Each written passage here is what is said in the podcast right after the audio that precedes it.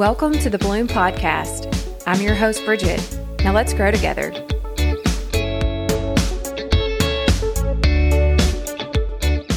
Welcome back to another episode of Bloom.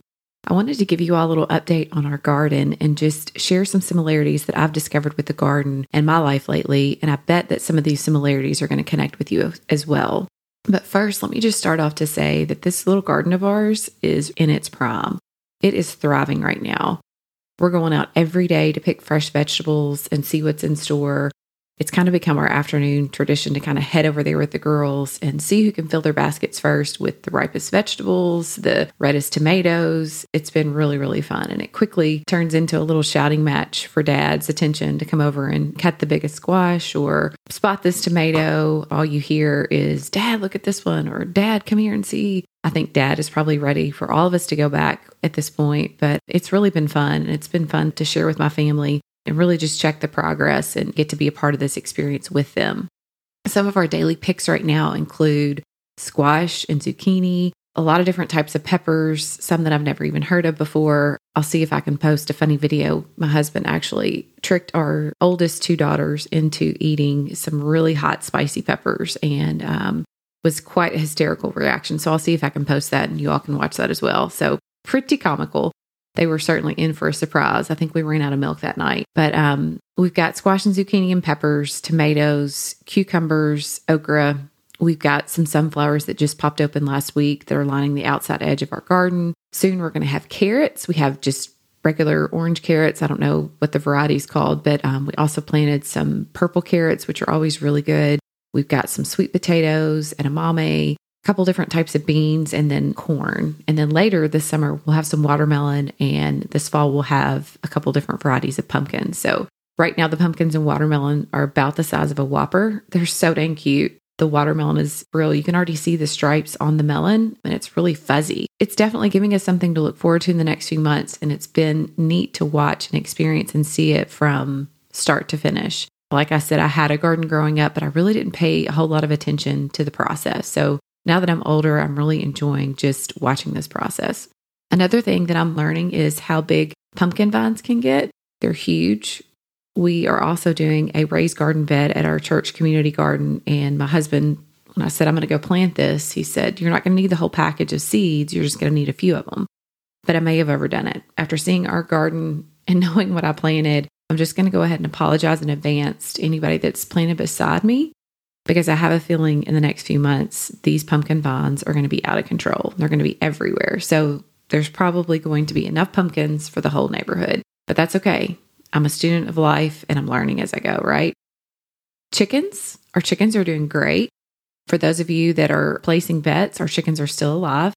We had some bets at work to see how long that they would last. Some didn't think that they would last a week. Some didn't think that they would last until July. But here we are. It is July and they are huge. They've gotten so big. They love their new home, but they're doing great. And our girls will get in there and play with them. It's been neat to see them interact with them. We don't have any eggs yet, but soon, hopefully in August, we'll be collecting probably about a half a dozen eggs a day. So that's going to be exciting to see in addition to what we're pulling in from the garden each day, too. Funny story about the chickens. Every once in a while, we'll let them out to kind of roam and stretch their legs a little bit outside of the run. And we decided one day that we were going to put the chickens in the garden because you know, Jacob was saying that they're good for the garden because they'll help eat the bugs. So we thought, all right, well, while we're out here today, we'll just kind of let them walk around with us and scope things out. But when it came time to put the chickens back in the coop, it was an absolute circus. we, we were running and chasing and waving our hands and yelling at these chickens, darting in and around trees, trying to get all six back in. And I did not know how fast chickens are with six of us and six chickens, you know, you would have thought that we would have been able to do this. It would have been easy, right? Not at all. They would fly off in different directions, they would take off running. You thought you had it under control, and then it would just be total chaos. But we laughed so hard, and the girls absolutely loved it. Chickens have been fun. Never had chickens before, so it's been a new experience for all of us, but they've certainly been fun a fun new addition. So that's part of it, right? You know, we're all having a lot of fun. We're loving the garden. We're enjoying the process. And that's really what it's all about. One of the things that I've really enjoyed the most is watching my husband and seeing how excited he gets over it all. He is literally like a kid on Christmas morning. He can hardly stand it. You know, he'll come in with his garden haul I have to keep telling him, you need to wait a few more days. These aren't ripe yet. They need to get bigger. They're not done turning. But he just can't help himself. He swears that some of them just fell off and he's not picking too soon. He knows what he's doing. So we shall see. But it is, it's been really rewarding to see him and enjoy the fruits of our labor and know that all the planning and preparation and hard work and effort put into something like this garden and to see it pay off is really so rewarding. And with it being his first garden, he's done extremely well, um, really, really well with it. He's done a lot of research. And if you know Jacob, he is all in. You know, he's going to dive in, do the research, understand it first, and then he'll implement. I guess when I say garden, what I really mean is a crop. It's a full on crop. It is not your average backyard hobby garden, it is full on crop. Those of you that do know Jacob, you know what I'm talking about. He is the definition of go big or go home. But he is so proud of what he's done, and he should be. It's like a new surprise for him. Again, it's like Christmas morning to go out there and see what's grown overnight. You'll go out one day, and the next day it's not ready, and then today it's ready. It's been really, really cool to see. I think to know that you've done that with your hands, maybe with the help of a tractor or a tiller or two, but you've done that. You've had that vision. You've planted that seed with the faith and the hope that it's going to grow into something more. And it's really beyond yourself. It's such a trusting process. We don't have any irrigation to our garden. So we're totally relying and trusting God for the rain, the sun, and the soil to help it grow. And it is truly a miracle. This garden has taught us a lot of patience, which with raising four girls, more patience can't be a bad thing. But you really do have to trust the process and know that it's going to produce in its time. Nature has such a beautiful way of teaching us lessons like patience and appreciation for each day. One thing that I wish that we had done was to set up a time lapse camera. We did this for some of our um, buildings at the bank when we were building in the construction phase. You know, we would have a picture taken every single day from the start to finish. And so at the end of the build, at the end of the project, you could go back and look and see that whole progression. I wish we had done that with our garden, but something we can do for next year. But just to see it unfold and to watch it grow my husband does keep a journal and you know he's got his notes written down on what's worked what didn't work the day that he planted when they should be ripe what to do next time. So it's been really good to kind of be a part of this whole process and just take it in. Another thing that the garden has done for me is it's really been a connection from my past to my present the other day, I was able to make um, my grandmother's famous okra and tomatoes with the fresh vegetables from our garden. You know, my husband's like, I really love okra and tomatoes. And I said, I'm going to cook my grandmother's recipe. So it was neat to go back and be able to do that for him. That was also one of my dad's favorite foods to eat. So it brought back a lot of memories of growing up and, and reminded me of him. So I love that I can share that and connect that with my family today from something from my past. My mom has passed the torch on her canner. She's given that to me to be able to use when we want to can some vegetables. And so I feel like this is like a rite of passage, passing that on to us so that we can go forward and share that with our family.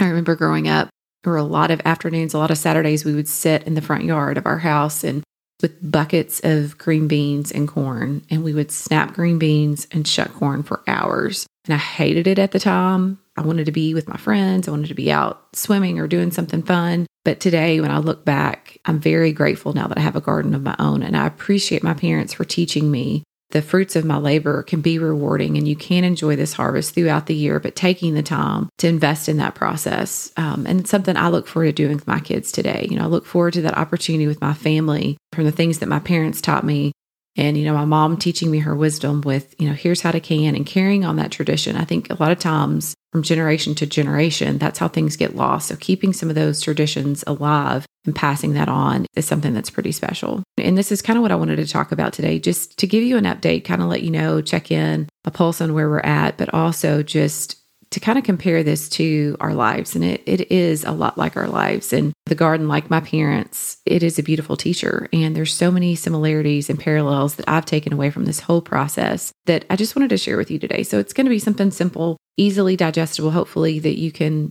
can relate this as well. I want to go back to one point that I made, you know, kind of picking on my husband that sometimes he'll pick things and I'll, tell him it's not ripe yet. Maybe there's times in my life and some things that I've realized recently that I think I'm ready, and I think I've grown, I think I've progressed, and maybe I'm not ripe yet. You know, maybe you're not ready to be picked either. You know, maybe you're like me, maybe you still have some growing to do. A lot of times I want to rush the process and I want to hurry and I want to get there fast and, and I want to be there and I want to see results now, but maybe I need a few more days on the vine. Maybe I need to soak up the nutrients of the soil and drink the knowledge of my creator before I'm ready. Maybe I just need a little more time. And there's nothing wrong with that. I think a lot of times we get so caught up in it has to be now, and it doesn't have to be now. We can be patient. You know, I have to remind myself that everything is going to grow at its own pace. Just because it may be happening for somebody else doesn't mean that it's not happening for me. It's not going to happen for me, or that I'm not right on track. I'm not right where I'm supposed to be. There's a quote by Ralph Waldo Emerson that says, Adopt the pace of nature. Her secret is patience. And that is so true. Patience is a virtue. And in that same vein, if someone else is blooming before you, celebrate them because your time is coming. Now is their time. Your time will come. Be happy for them in that moment. And this is a lot like our garden. We have a lot of, of vegetables that are right now and some that are still obviously in a very early stage. And I asked my husband, Do you think we should have planted everything to be more in sync so that the harvest comes in at the same time? Or is it better to kind of space this out? And I think what I came to realize is that had we timed it out where everything happened all at the same time, we wouldn't have been able to enjoy and experiment cooking and learning the process with each vegetable. You know, I wouldn't have been able to take the okra and say, you know what, I remember this recipe of my grandmother's and our tomatoes came in at the same time and I'm going to make this for you. We wouldn't have had that opportunity to do that. And with each of them coming in on their own, at their own time, at their own pace, it's really giving us the opportunity to focus on what's right in front of us in the moment and take that in and all that it has to offer. So I am grateful. You know, maybe we'll do something different next year, but this year, this first year, as we're getting kind of acclimated to the whole process, I'm really enjoying everything kind of coming in slowly on its own. I talked about creating a time lapse of our garden. And sometimes when when you're in the moment, you may see just the dirt, or you may see weeds, or you may see a bountiful harvest. You may have blooms that are, are popping out every day, and the next day you're you're a squash or you're you're a zucchini or you're a tomato. And if we look at our lives, you know, kind of this time lapse of our life in that same way, what would we see? Are we appreciating each step of the growth process? Are we celebrating how far we've come? And are we thankful and showing gratitude for our result? Maybe it's a photo, maybe it's a journal, but take note of your progress and slow down so you can celebrate the progression of your growth journey. Because before you know it, you started out as a seed, grew into a plant, you're going to be a bountiful harvest someday. You're going to bless others with those results, which kind of leads me into my next comparison. So that's sharing your blessing with others. One of the most rewarding things that I've gotten out of this garden is being able to share our harvest with other people. And it is such a proud and humbling experience. I'm so proud of what we've grown, yet I'm humble and I'm grateful because I know I didn't do this.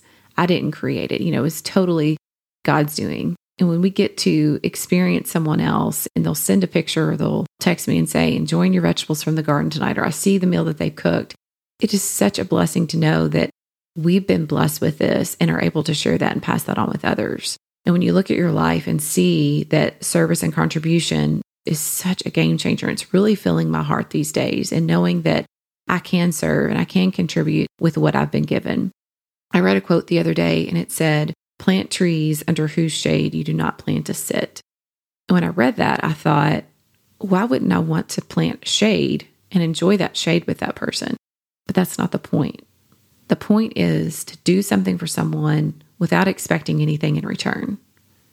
Giving without expectation is the only way to give. Whether it's vegetables from our garden, my smile to somebody at McDonald's who's giving me my Dr. Pepper, word of encouragement, sharing my talents with others, doing it without expectation is one of the greatest feelings in the world. And it's the only way that you're truly going to be blessed. Because what happens is, along that way of you blessing someone else, we ourselves become blessed. And the impact on us when creating that impact on someone else is often greater. So share your blessings. Even if you think that you have nothing to give, you do. It doesn't have to be a huge monetary gift, it can be your time, it could be your talents, it can be as simple as sending someone a note or lending an ear when they need someone to talk to or cooking a meal for a family that just had a baby. It doesn't have to be big to make a big impact. It just has to be from the heart and with the best intentions without expecting anything in return. Our garden could have dried up in the heat. It could have gotten overrun by bugs or disease. It could have gotten eaten by the deer. But with the fence that my husband built, it did not. It didn't even have to produce anything but it did. We have been blessed and we want to share that with other people. You have been blessed in your life. What can you do today to bless someone else? And remember, it doesn't have to be big to make a big impact. Try asking yourself, how did I serve today? You can make that a part of your daily action. Check in with yourself at the end of the night, you know, before you go to bed, before your head hits the pillow. How did I serve someone today? I had a friend that gave me a, um, a gift for my birthday, and it talked about what impact did you create? That's two or three different questions. And one of the questions is, how did you serve someone else? How did you create impact? And it really got me thinking about what am I doing to create impact every single day? And that's something that I practice at the end of the night, you know, before I lay down. Was it with my family? Was it with someone that I interacted with? Was it at work? Was it with myself? You know, did I do something to serve myself? But asking yourself, how did I serve today? It will change your mindset. It will change how you think about going about your day. This whole bloom thing is a process. You know, it's not going to happen overnight. It can't be rushed. It's a process of becoming who you were created to be. We can't compare it to someone else's growth journey because we're all unique in our own way.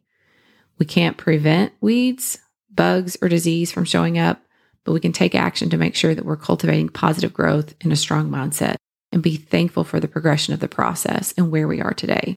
I'm so grateful for this big little garden of ours and the lessons that it's teaching me and my family. I'm also thankful for Bloom and the opportunity that's created for me to impact your life. And I hope that it inspires you to want to plant seeds of opportunity in others as well. So even if you don't have a physical garden, go and plant your garden of life and cultivate it so that you can grow and become ripe on the vine, ready to be shared with others. All right. Thank you so much for listening. And until next time, I'll talk to you soon.